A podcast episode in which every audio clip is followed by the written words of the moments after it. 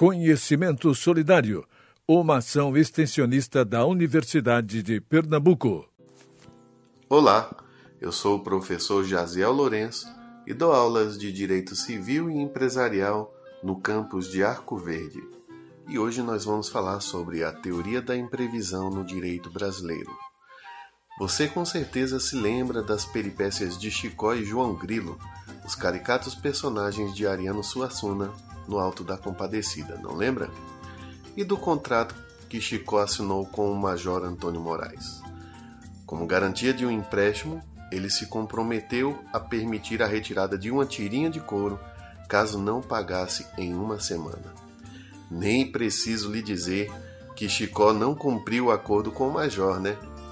Foi necessária a intervenção de seu amigo João Grilo e de sua noiva Rosinha para impedir o major de executar a garantia do contrato, com a simples alegação de que sangue não estava no contrato. Apesar de genial, esse épico roteiro, pelo menos nessa parte, não é totalmente original. O mestre Suassuna se inspirou na trama shakespeariana do Mercador de Veneza, onde o infortunado comerciante da famosa cidade italiana é levado a julgamento por não cumprir um contrato com o agiota judeu Shylock personagem que foi eternizado no cinema por uma atuação impecável de Al Pacino.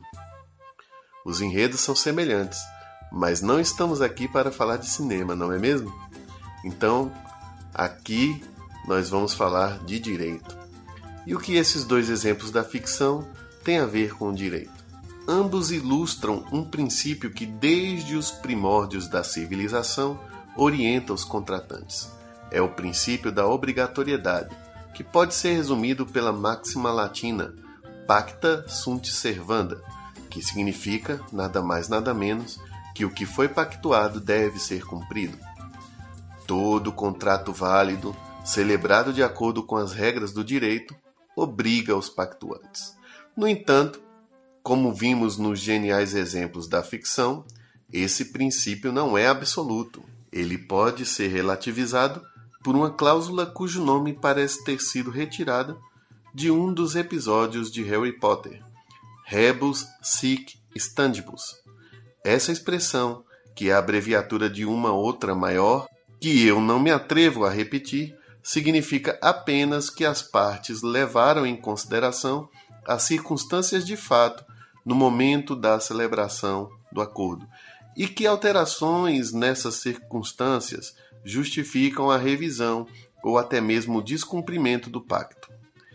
Essa expressão orientou a criação de toda uma teoria conhecida no direito dos contratos como teoria da imprevisão.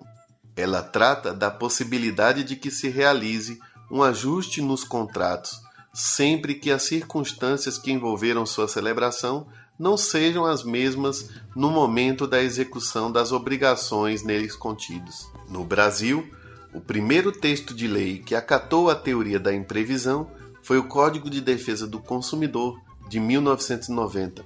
Em seu artigo 6, inciso 5, estipulou como um direito básico do consumidor a modificação das cláusulas contratuais que estabeleçam prestações desproporcionais ou sua revisão em razão de fatos supervenientes que as tornem excessivamente onerosas.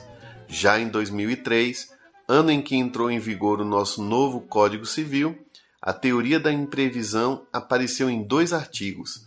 No artigo 478, como hipótese que fundamenta o pedido de resolução do contrato, e no artigo 317, como fundamento de um pedido de revisão do pacto é de se considerar que em um momento delicado como o que estamos vivendo, desde a decretação do estado de calamidade pública devido à pandemia da Covid-19 que assolou nossa nação, isso pode ser suscitado como fato imprevisível que é para subsidiar pedidos de revisão ou até mesmo de resolução de contratos. Devo alertá-los de que há embasamento para tais pedidos e que os tribunais brasileiros já enfrentam essas questões, como é o caso de um casal de Goiânia que entrou com ação judicial pleiteando a redução do valor do aluguel pela metade enquanto durar o estado de calamidade.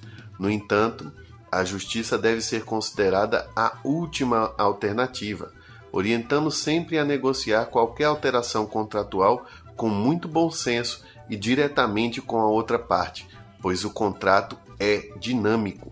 E nunca se esqueça de consultar sempre seu advogado para esclarecer qualquer dúvida ou prestar informações adicionais. Universidade de Pernambuco o conhecimento a serviço da vida.